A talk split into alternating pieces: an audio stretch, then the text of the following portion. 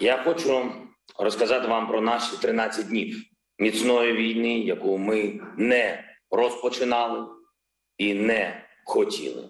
Всі прокинулись. Ми, діти, всі ми живі люди, вся Україна. As Vladimir Putin's full scale invasion of Ukraine enters its second month, Russia's troops remain bogged down outside Kiev and other major cities, unable to advance and plagued by low morale and logistical failures. US President Joe Biden, meanwhile, is in Europe with stops in Brussels and Warsaw to bolster the Western alliance and coordinate its next moves in defense of Ukraine.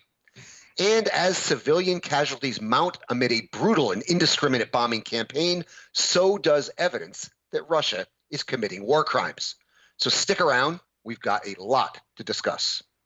Hello from my makeshift home studio in Washington, D.C.'s funky Adams Morgan neighborhood, and welcome to the Power Vertical Podcast, which is produced by the University of Texas Arlington's McDowell Center for Global Studies in partnership with the Atlantic Council. I'm your host. My name is Brian Whitmore. I'm an assistant professor of practice at the UTA McDowell Center and a non resident senior fellow at the Atlantic Council's Eurasia Center. And joining me from New York City is veteran journalist Michael Weiss, news director at the New Lines magazine, contributing editor at the Daily Beast, and Director of Special Investigations at the Free Russia Foundation. Welcome back to the Vertical, Michael. It's been too long. It has. Good to be back, Brian. Good to, good to have you back. And I understand your new book is going to be about the GRU. Am I correct? Uh, yeah, and I mean it's about half done, and uh, I have a very kind and patient publisher who called me to say, "Why don't you take a few more months to to do the second half?" Given the state of the world. So, well, no, um, uh, I mean, the world's changing, and we're going to have to change what we're writing. So it's just going to be the two of us this week, Michael. And I, I thought I we just have a free flowing conversation about the developments in Ukraine as Putin's sure. war of choice enters its second month. Um, and I wanted to hit three broad themes in the program that I introduced in in the intro. There, the situation on the ground in Ukraine President Biden's trip to Europe, and mm-hmm. the U.S. government formally accusing Russia of war crimes in Ukraine. Um, so let's let's start with the first, the situation on the ground. I mean, as of this recording on Thursday afternoon, Russian forces have still not taken any major Ukrainian city except for Kherson. Uh, mm-hmm. Ukraine is claiming that is that it has actually taken back territory outside Kiev and is considering trying to retake Kherson. Um, and there have been reports of logistical failures and uh, low morale among the Russian troops. Michael, you track the day to day pretty closely. What are you seeing and how do you interpret it at this point? I think it's a very fair price you just gave. Um, I'm seeing evidence that the Russian forces uh, to the northwest of Kiev are nearly encircled. There's been a massive counteroffensive that the Ukrainians have been mounting since early this week, and it seems to be paying dividends. I mean, you even have uh, Pentagon uh, press briefings suggesting that they're now kind of pressing the fight to the Russians. In terms of, I mean, you're quite right. Kherson is the only real population center that the Russians are occupying, but I wouldn't say. I mean, the term that gets thrown around in the media is it's it's it's a Russian-controlled city. Well, I, am reminded of that line from Bane in The Dark Knight Rises. Do you feel in charge? Uh, because if you look. If you look at social media videos, images coming out of uh, Kherson, I mean, I've never seen anything like it. You've got civilians running up to armed soldiers and basically telling them to f off back to Russia, including babushkas like running up mm-hmm. to to Kamaz trucks and stuff. Uh, so this is a very restive population, mm-hmm. not submitting to the Russian yoke quite easily, easily. Certainly not to the degree that I think uh, Vladimir Putin and his general staff had anticipated, or perhaps uh, at least certain elements in the security services briefed the presidential administration that they were going to be greeted with chocolates and flowers and as the emancipators in, in this so-called denazification campaign. So yeah, things are not going well for Russia, and even in the one place where they're mercilessly bombarding and besieging uh, Mariupol, uh, I've seen reports, credible reports, that this has become. I mean, choose your historical analog. Stalingrad. I would. I would even go farther back to Madrid, 1936. Uh, street fighting, intense urban combat, uh, house to house, building to building kind of thing. Um, and there's a pretty fierce resistance even there. So yeah, I mean, I, anyone who's, who who thinks that this is this is kind of a, a, a cakewalk or even, frankly, a, a, competent military campaign that's been waged by Moscow, I'd love to know what they're reading. It's probably foreign ministry talking points because I'm just seeing the opposite. Well, yeah, now and we that, that, those casualty figures that came out yesterday, the NATO estimates, which are based on mm-hmm. Ukrainian estimates and their own intelligence, say somewhere between 7,000 and 15,000 uh, dead, um, which is a remarkably high number. Um, even the it low is. end of that is higher than the U.S. lost in 20 years in Afghanistan and Iraq combined. Um, and it's even approaching or, or, exceeding what, what Russia lost in Afghanistan itself over over over 10 years. What do those those death figures tell you? And I, I have to say, I think that's the lower end of the spectrum of these estimates. I mean, look, what I've noticed in, in the last four weeks is um, European intelligence services, particularly those that come from former Warsaw Pact or even former former countries that were part of the Soviet Empire, are much more forward-footed in their assessments about this mm-hmm. war. Um, you know, the Baltic states, for instance, their intelligence services pretty much exist for one reason. Uh, they have one preternatural security, national security concern, and that is Russia. So their experts have spent the last 30 years studying the Russian security services, the Russian military. The assessments I was getting in real time from, say, the Estonians. Uh, suggested uh, something along what we're now hearing 2 mm-hmm. weeks down the line from the Pentagon, from NATO. Um, so that tells me that I think even what the Pentagon and what NATO is saying are, are slightly out of date. Maybe they've spent the last couple weeks kind of verifying and checking the intelligence. The Ukrainians, and I, have had a, a bee in my bonnet about this from the beginning, and I've I've I finally have some clarity because I, I did get it confirmed from the Ukrainian MOD. They've been putting out these stats. Now, the equipment losses on the Russian side a lot of this seems to be inflated or at least let, let us say charitably not verified yet um, you know oryx the, the open source intelligence mm. blog which is tracking losses on both sides claims that you know the, the ukrainians will say they shot down 90 fixed wing aircraft or whatever and there's nothing to suggest they hit that many um, that doesn't mean though that they're not perhaps mistaking taking out missiles mm. uh, or drones and considering that along the lines of there goes another Sukhoi or MiG. But the one thing that, that I've paid close attention to is Ukrainian figures on personnel losses.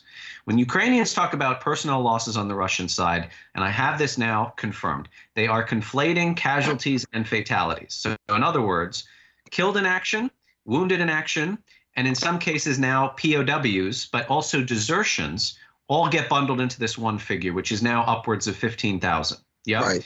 Um, if you were to take what the Pentagon is now saying, or what NATO intelligence is saying. Let's just, let's just, for the sake of argument, take the, the most kind of extreme number of 15,000 killed in action. Well, the typical ratio of KIA to, to wounded in action or to casualties is uh, one to three. In right. this war, I would say that ratio is actually going to be much different because the Russians have been incompetent all across the board. They simply have not got the medevac capability. They don't have the triage capability to care for their wounded on the battlefield. So a lot of people who get injured are going to die of their, their of their wounds. They're going to bleed out. They're just not going to get the mm. proper attention.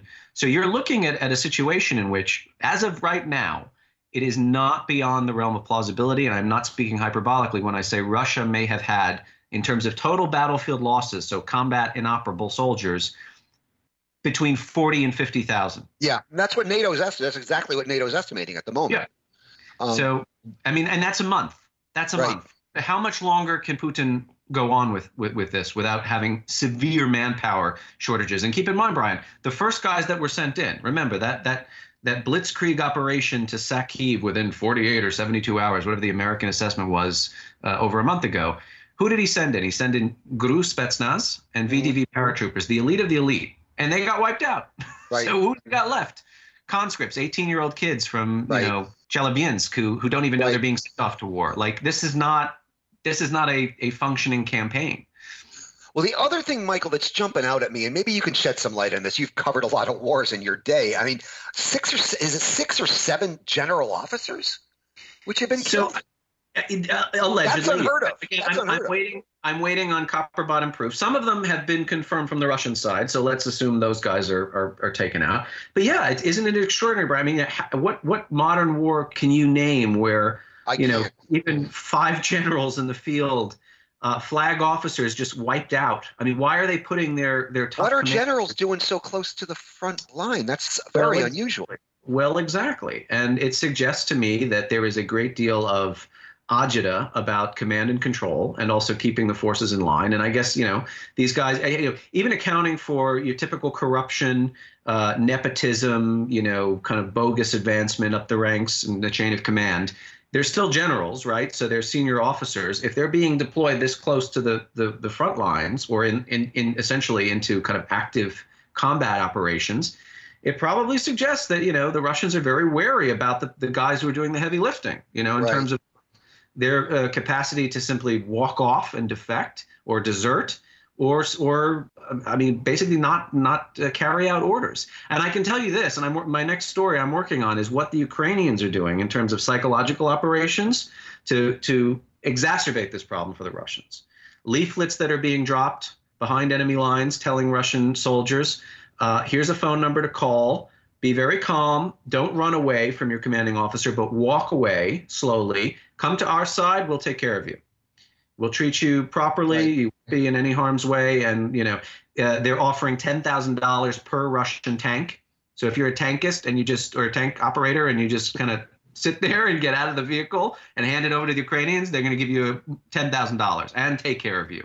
Um, I think the morale is so low on the Russian side that we we re- really don't even have a full picture as to just how badly uh, you know the ranks have been depleted and deteriorated.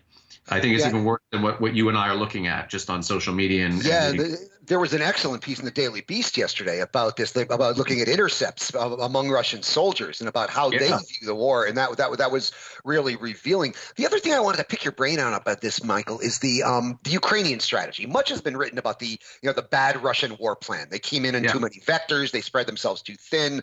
Um, but what are the Ukrainians doing right here? What do you see the Ukrainians doing that that that, that we could learn from? So look, I, I've been talking to active duty U.S. military, um, everyone from Air Force to Marines, because I'm not a I'm not a military specialist. I, have had to learn, you know, what the hell a Switchblade drone is and how it works. Uh, even today, I, I, I heard a missile system mentioned. I thought it was another kind of model drone. So I have to check this stuff by people who know what they're talking about. But the, the, the consensus that I'm getting from how the Ukrainians have comported themselves is as follows: They were very smartly engaged in mobile defense. So, in other words, drawing the Russians in, um, allowing them to overstretch themselves, not just in terms of combat units, but also the supply person, you know, mm-hmm. support personnel, and then basically sending in Ukrainian special forces, saboteurs, also from territorial defense, to blow stuff up. So, fuel trucks, ammunition, catch them while they were sleeping, you know, from around the corner, kind of thing. So they've been doing a lot of that now, and I, I, had had this from a, a U.S. Army colonel about, mm, I'd say, 10 days ago. He said, This is amazing. They're doing a great job. But if they don't start going on counteroffensives, they're going to lose the momentum. Mm-hmm. And look, that's exactly what they started to do. Yep. I mean, look at look at Kiev Oblast. They were pushing right. the Russians right out of where they first came in uh, when the war was launched uh, four weeks ago.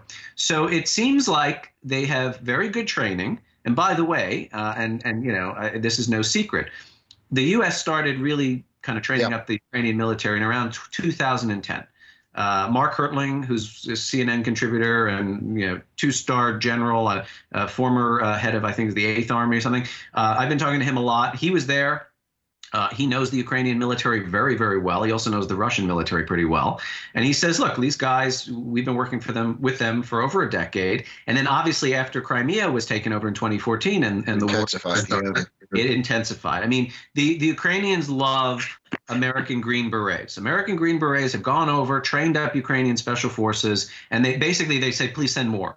because right. we, have, we have so many troops who want to learn uh, these kinds of, of, of, special operations tactics.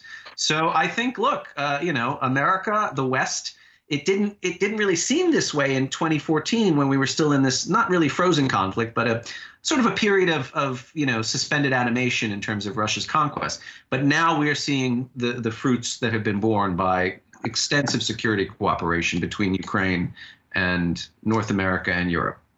No, yeah. So we're not just seeing a very poorly executed Russian war plan. We're seeing a very well executed Ukrainian defense plan. And this brings us to our, our mutual friend, General Ben Hodges, the former commander mm-hmm. of U.S. Army Europe. And he recently put out a piece that got a lot of attention, uh, basically saying that the Russians are basically have a couple of weeks to get their act together. He says Russian generals are running out of time and ammunition and manpower. The Russians are in trouble and they know it. Is is yeah. our our friend uh, General Ben Hodges being too optimistic here, or is he on the mark in, in your opinion? I mean, uh, look, I, I I try not to make predictions. I try to just make assessments based on all available evidence right now. I will say, though, to bolster um, uh, General Hodges' assessment or his prediction, uh, New Lines magazine, my colleague Holger Roonemaa, who's a brilliant Estonian investigative journalist, interviewed the head of Estonia's Foreign Intelligence Service, who, and this was like two weeks ago, and uh, he essentially made much the same um, claim. He said that Russians, we think, have about two months of fight in them before they really start to. I mean, they, they would just run out of resources. The supply, fuel, all of the things they would need to keep prosecuting food. I mean, they didn't send their guys in with with MREs that were. I mean, the, the MREs that the Russian soldiers had were were expired by years, right? Um, I have John Sweeney, who's one of is an old time BBC uh, correspondent, yeah. has been in Kiev for a month and he's done reporting suggesting that you know Russians who have taken over small villages around Kiev uh, in the in Kiev Oblast are are going up to Ukrainians begging for food because they're starving. They didn't. Right. They outfitted with with the, the proper supplies to to keep them alive. Um, we saw captured one of those mobile sort of kitchen. I forget what the term of art is in the military, but basically a uh, you know a portable commissary. The mm-hmm. Ukraine captured it, and they said the state of this thing was just disgusting. It was like a roach motel. You know, you wouldn't feed this to your worst enemy, and the Russians, of course, are the Ukrainians' worst enemy. Right. So we're seeing, yeah, we're seeing ample evidence that. Look, I mean, I I, I think people are going to be studying the, the calamity of this adventure for years, right? And you, you see a lot of military analysts talking about, well, is it just because they're not prosecuting the war the way they should have done? Or is it because of corruption? Or is it because of uh, bad communication? Or Putin was misfed or given bad intelligence? I think corruption is certainly a part of it. But again, you know, like in in hindsight, I mean, you and I, we, we spent a lot of time talking about Russian kleptocracy, mm-hmm. oligarchic theft, the way that Putin's cronies have basically robbed the state and the people, and then come to the West and spent their ill-gotten gains here because nobody wants to buy Russian products and all that. How is it possible? That in the last 22 years, when every sector of Russian society and every institution, whether state or even non state, has been rotted out with this pathology of corruption that Alexei Navalny created his political career on, on exposing. How is it possible that the Russian military was the one institution that somehow remained immune to mm. all, right? I mean, I think we're going to look back and see a lot of manifests, a lot of orders from the state budget that were meant to go to the MOD and Rosoboronexport, and it simply just got expropriated by, by crooked generals and majors and colonels and warrant officers. Yeah, no, this is going to be interesting to look at going forward because, Michael, you know, the way I've often looked at this is that corruption was a force multiplier for Russia. They used Correct. it, they weaponized it to undermine the West. Here we're seeing it's uh, what's the opposite of a force multiplier? I'm, I'm not of a, a force divider. I don't know, but uh, but it, yeah. But but that, that we're we're seeing that, and that's there's certainly going to be ample room for research once this all ends. The last thing I wanted to talk before we moved on, talk about uh, President Biden's trip to Europe is the this issue of to have a ceasefire or not to have a ceasefire right now. If you're the mm-hmm. Ukrainians right now, now you, if you're if you're President Zelensky right now, on one hand you want a ceasefire to get these civilians out, to get a humanitarian corridor to get these civilians out. On the other hand there is a fear that Russia will use a ceasefire to regroup and resolve these problems that they've been having thus far. Do you have any thoughts on that? I think Zelensky, I think all the Ukrainian government and, and military, they're under no illusions about the, the games and tricks, which are now I mean, almost scenery collapsing in, in their level of ridiculousness and, and mm. pathos. I mean, they know that when, when the Russians say, let's have a ceasefire, it's usually give us a chance to regroup. Uh, even if we're going to do so called green corridors where we evacuate civilians, we've seen evidence that the Russians are opening fire on, you know, uh, sedans full of families trying to evacuate from Mariupol and other cities uh, or areas. Um, however, yes, you know, you are duty bound as president of this country to do as much as you can um, within your power to alleviate human suffering. And there is a great deal of that going on in Ukraine, as, as we've seen. Uh, we don't really have figures on how many Ukrainian civilians have been killed or injured. Uh, we have better figures on how many have fled the country. Also, how many have returned to the country who Yeah. now want to take up arms and fight? I mean, I, I'm, I'm one of my other reporters in Kiev was saying a lot of people who went to Lviv in the last three weeks are, are coming back to Kiev now because Kiev is, is coming back to life and people feel more confident that the capital will endure.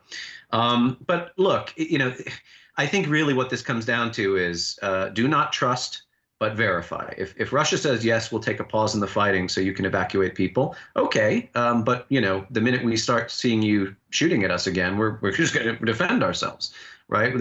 We should be under no um, uncertainty as to the capacity for duplicity here. And and, and frankly, look, here's one place where I will I, I don't see that happening. I don't see Putin's ultimate design of trying to destroy Ukraine uh, diminishing at all. He's given no real indication of that um, you know, by all means, keep talking, try to, you know, resolve things through these delegations going to Minsk or wherever they are now. But at the end of the day, I think, you know, there will be a military solution to this conflict. And surprisingly so, or uh, to a lot of people, it may go in Ukraine's favor, not Russia's. Yeah, no, I'm, I'm increasingly, I mean, I've said before, we are either witnessing the end of Ukrainian statehood or the beginning of the end of Vladimir Putin.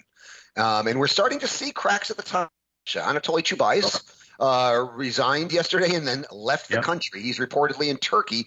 Uh, Sergei Shoigu has not been seen in, what is it, 12, 13 days now. Um, it's becoming, Yeah. a, where is he? Uh, Yeah. What's going on? The only Russian ever to be exiled from Siberia is defenseman Shoigu. No, but I mean, really, when when have you, in all the wars you've covered, have you ever seen the defense minister go missing for almost two weeks now in the middle of a war? That's Yeah. unheard of. You know, it, th- there were there were signs of, of these kinds of cracks, defections, uh, and desertions in in the Syrian regime uh, in 2011, 2012, up to 2013. Really, the thing that saved their bacon, of course, was Russia's It's military Russians. intervention. There's no Russia to bail out Russia, Right? Ukraine, right? China, I mean, for all the, the the talk and reporting, every China expert I've asked, do you think they're going to send weapons? They say no. We don't. We don't see that Yeah, happening. I, Um, I, I economic aid assistance, sure, that's one thing, but you know, Beijing is very nervous and they feel very awkward about this because they know that this could blow up in their face as well. Um, so look, uh, you know, I, I think it's very simple. So long as Ukraine wants to fight, so long as Ukraine has the resources and the resupplies to continue to fight, they certainly have the manpower. This on paper sort of bat order of battle that was given many months ago, 260,000 versus nine. This was this was also kind of Potemkin nonsense, and Potemkin though in a weird way because it, the Ukrainians had way more than everybody in the West had, had imagined because nobody counted on the National Guard, territorial defense numbers, reservists, mm-hmm. even the SBU and the police were militarized. So they had hundreds of thousands already there, and now they're recruiting more people. Um, so long as they want to fight, we should help them. I mean, within reason, right? I mean, I was just off on the phone with somebody else about an hour ago saying, you know, we've been having these debates uh, almost kind of into a parodic level about the no-fly zone. We mustn't do a no-fly zone. It's going to be World War III. Look, it, a no-fly zone was never going to happen because that's war with Russia, right? Right. The Ukrainians, act- in, in, in actuality, perhaps not in rhetoric, because President Zelensky has to kind of press this moral imperative and he has to give kind of stirring and poignant oratory just as a matter of course. But in actuality, the Ukrainian military and certainly Ukrainian military intelligence, they had already moved on from a no fly zone early days. They were talking about give us those Polish MiGs, right? Which Right. was another kind of snafu. Now they're on to give us armed drones, give us air, a ground-based air defense systems that we already know how to use because they were made in the Soviet period and all that kind of thing. They know that they were the only ones going to fight this war. You know, I've been trying to disabuse a lot of people who think that they're trying to Right. drag us into this conflict. Absolutely not. They, No. I, for eight years, every Ukrainian I've talked to since I've been traveling to the country has said, "We know that this is our struggle. We just ask for the maximum amount of help that you can give us." Yep. You know, so we can we can do it. Yeah, Um, no, and I would agree with you there. It seem it seems that that's what they're doing. I mean, Zelensky's doing what he has to do, Mhm. um, and we're not going to give him a no-fly zone. That's that's clear. Um, but we, you know, we we're, we can give them almost everything short of that, and that, that that's a good segue into the the next thing I want to talk about. President Yeah. Biden, of course, arrived in Brussels on Wednesday night um, to meet EU leaders and to attend a NATO summit, and also uh, uh, to meet G7 leaders. Um, prior to the president's arrival, uh, the NATO Secretary General Jens Stoltenberg announced that the alliance would be doubling the number of battle groups on its eastern flank, doubling it. Um, what do you think the president needs to accomplish on this trip, Michael? How do you see? How do you view? It's being billed as this the most important trip of his presidency. Um, his presidency is only a year old, so that's, that's a pretty low bar. But I still think, regardless, this is going to be uh, history is going to show this is one of his most important foreign trips. What do you What do you think the president needs to accomplish here? Well, look, I mean, it's it's almost a cliche now that the greatest gift to NATO in you know 50 years has been Vladimir Putin, and that began in 2014, but it's now really escalated in earnest um, in the last six months. I think it's good that you know we're showing that we're fortifying the borders of of you know the world's most impressive military alliance. I mean, ask yourself the following, Brian: If Poland and Romania were not in NATO, uh-huh. how might this conflict have right gone differently? Uh, at what point would the Russians have really started to interdict supply lines of everything from javelins to NLAWs? Right. Christ, even Turkish TB2 Bayraktar drones are still being sent to the Ukrainians. And I can't even tell if they're being flown into Western Ukraine or they're being flown to Poland and driven across right. the border in massive trucks or flatbeds or whatever. The Russians have not hit these countries or even come close to doing so because they know ultimately Article 5 if it is if this is a sacrosanct covenant as even president obama said in 2014 when he didn't really want to pick a fight with russia over ukraine at all then if it's tested it has to be enforced. And putin that would be the end of everything.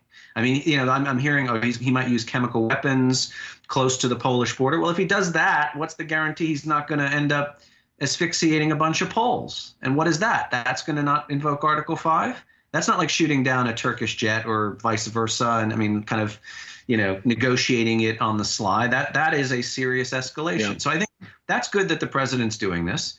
Um, I think it's also put paid to this idea that you know these countries that have wanted and have bent over backwards to to join NATO since the collapse of the Soviet Union, they did so for a reason. They understood right. the existential threat that Russia posed to them. I mean, what where would the Baltic states be right now without right having seceded, right? In terms of both their capacity to arm Ukraine and also do the kind of intelligence gathering that I alluded to earlier, which has far exceeded, in my view, uh, the quality of, of our own intelligence capability.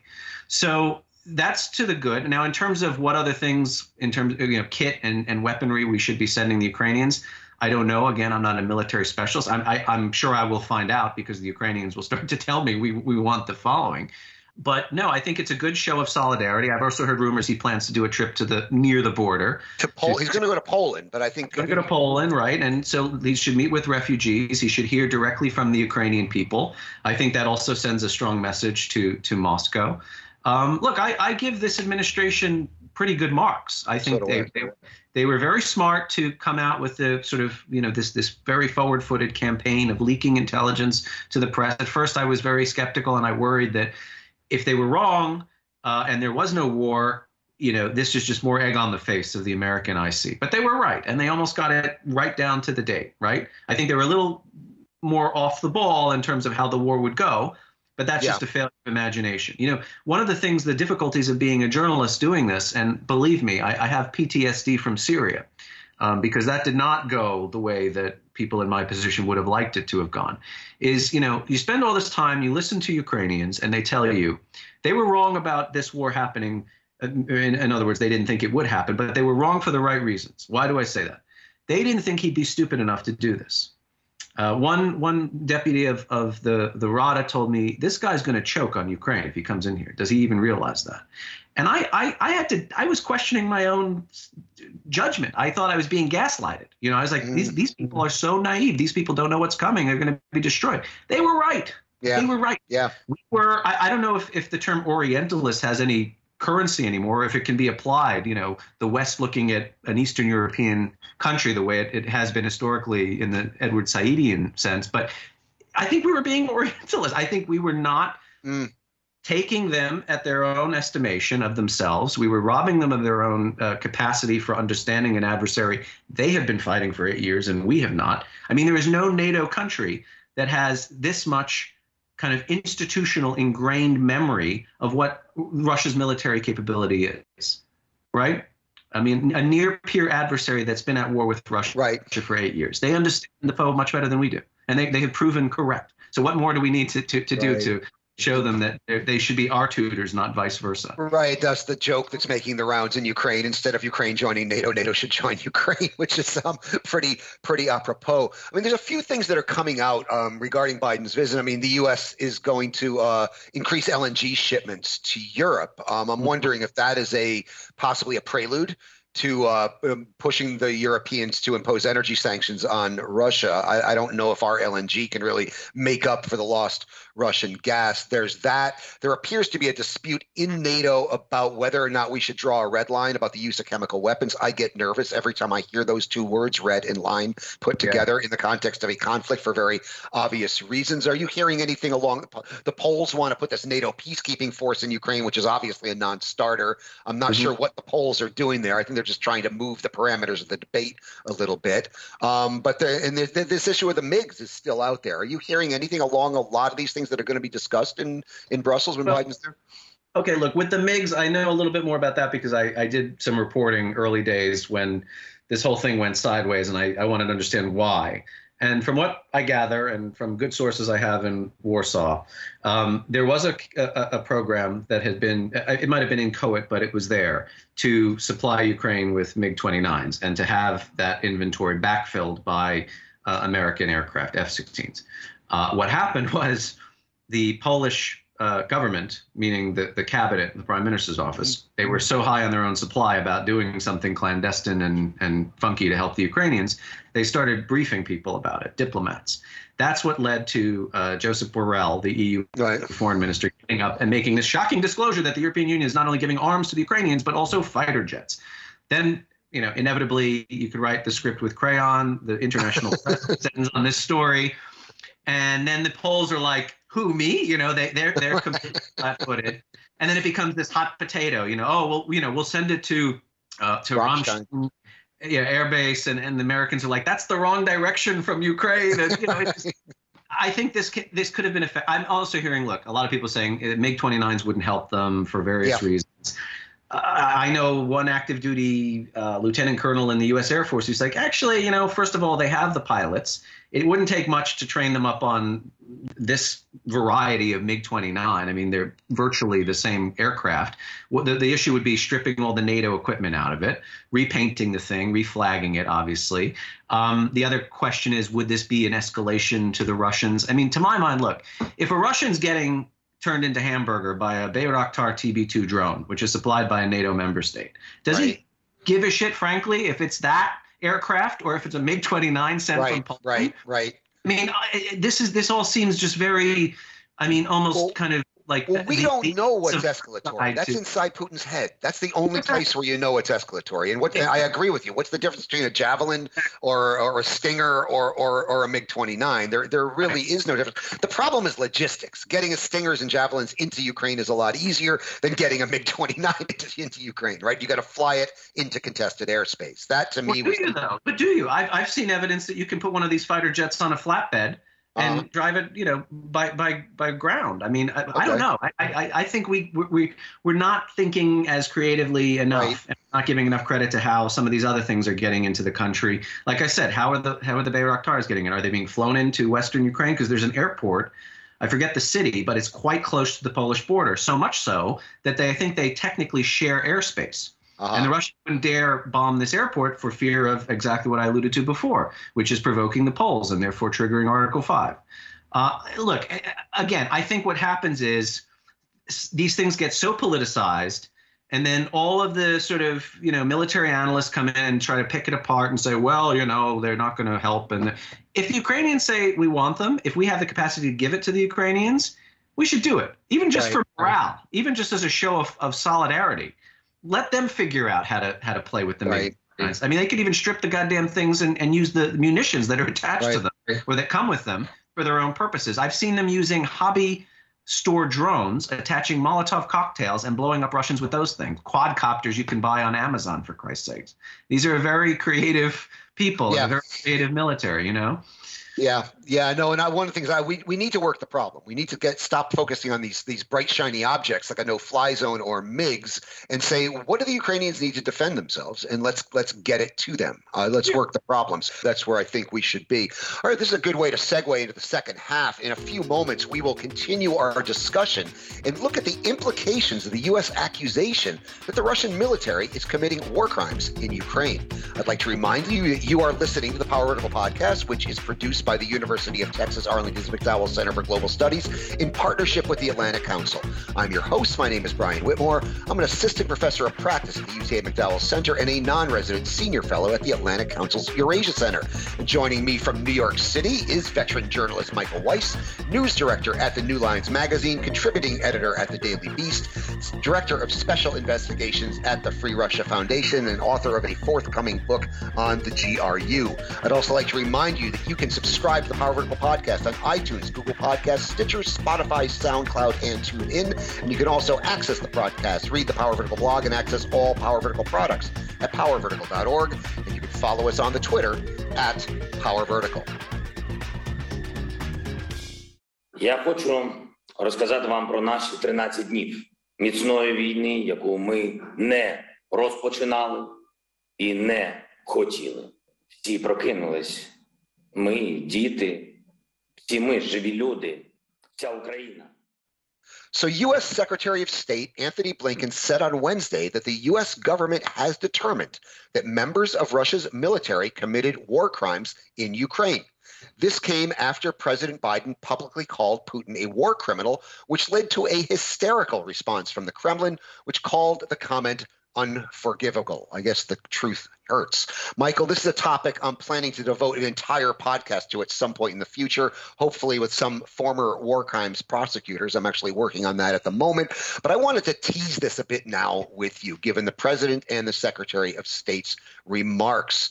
Why do you think the U.S. is raising this now? Is this part of a strategy? Or I is it just a moral statement? Well, I think it's it's a reaction to international outcry and, and, a preponderance of documentary evidence that they are indeed committing war crimes. So, you know, I'm sure it was put to Antony Blinken or whoever at the State Department. Do you have a comment about this? I mean, you know, look, U.S. government. It, it the, the wheels turn slowly, right? I mean, we, we've been talking about this in terms of getting Ukraine prepared and arming them and so on. Um, I'm glad they made this statement.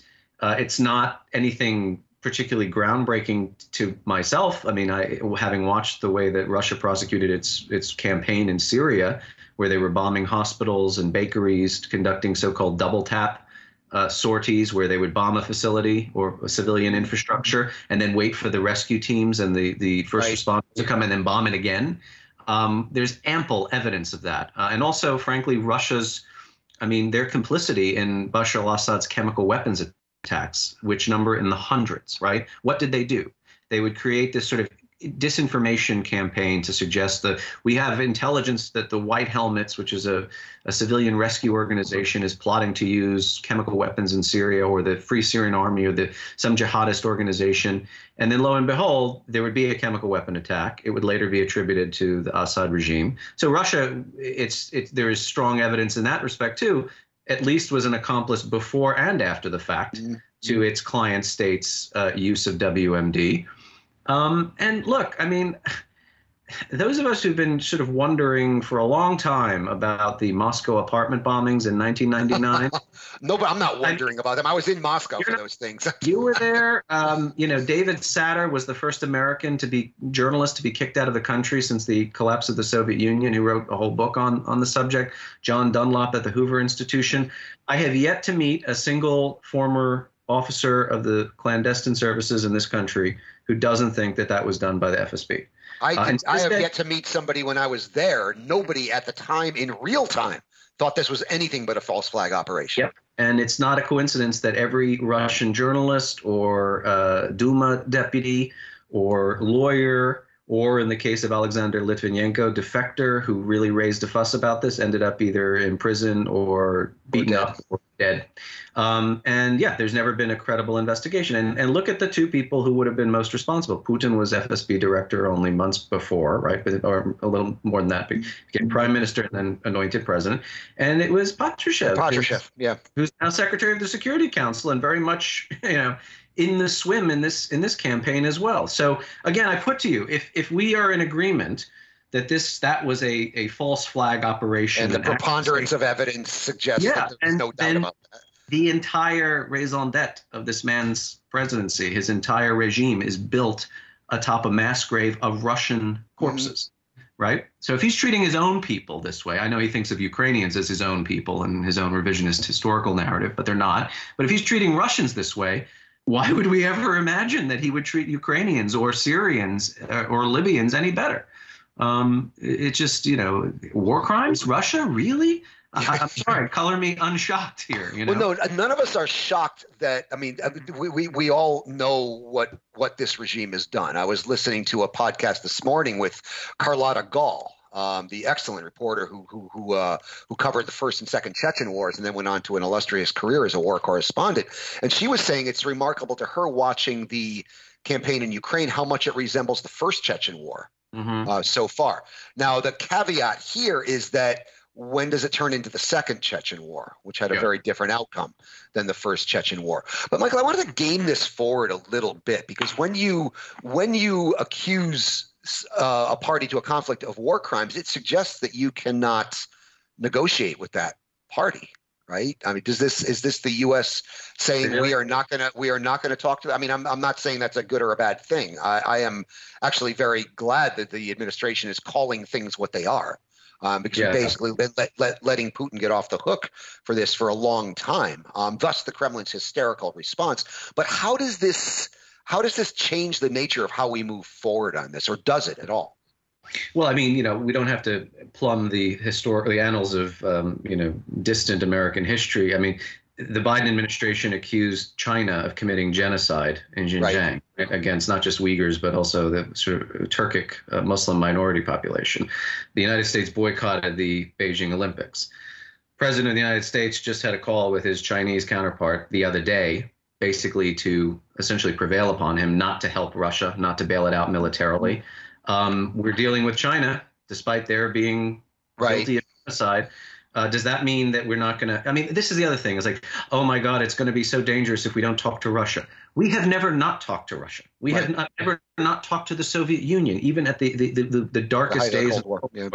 There was always back channels. There were always lines of communication, uh, even during the Cuban Missile Crisis, especially during the Cuban Missile Crisis. So, you know, I, I, yes, maybe there, you know, generals aren't returning each other's calls the way they used to, but it wasn't so long ago, Brian. I mean, one of the things that's been very clarifying and edifying about this war in particular, a lot of these former assumptions or talking points or just kind of platitudes, you know. Yes, Russia can be a partner in counterterrorism cooperation. Uh, even recently, the, the, after the summit in Geneva that Biden and Putin had, um, what, less than a year ago, let's have a co- cooperation mechanism for cybersecurity.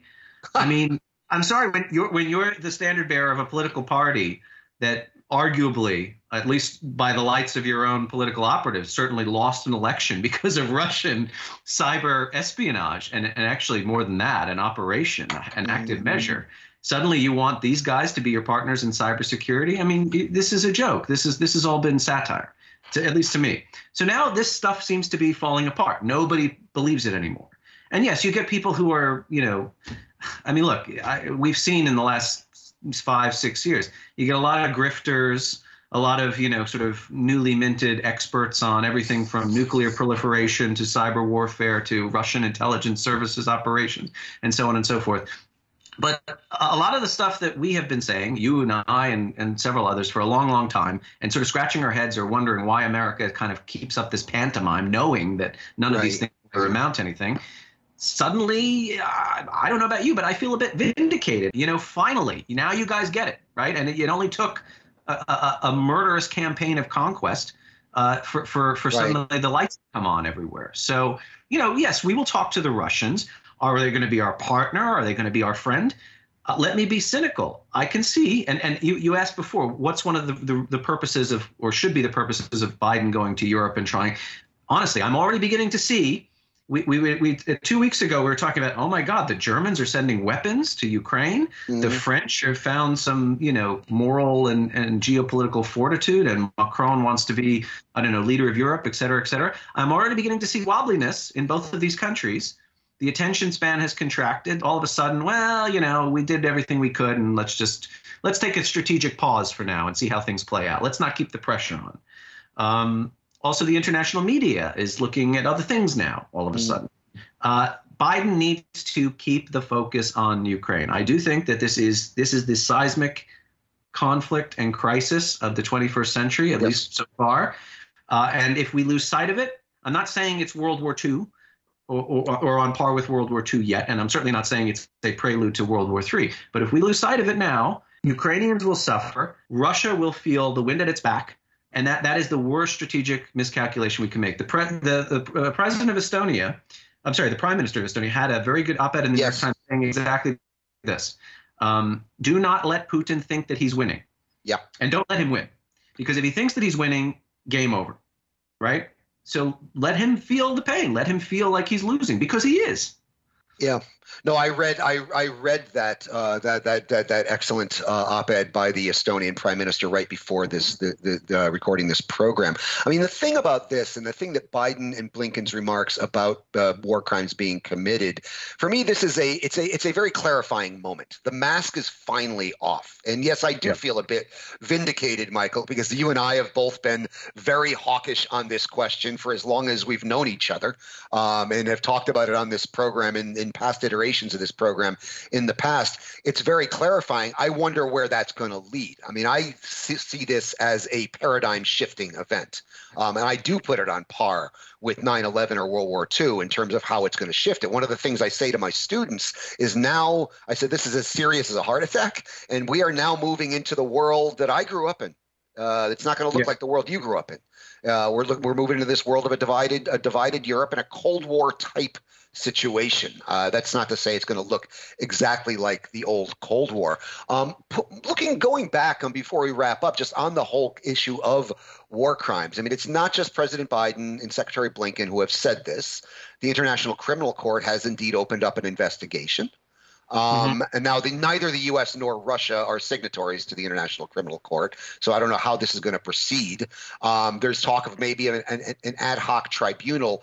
Do you actually can you envision a world in which Russians are held resp- held accountable for war crimes in Ukraine, um, whether we're talking about Putin and Shoigu and people at the top and Lavrov, or or or or others, commanders in the field, and so on. Can you envision a world where that actually happens?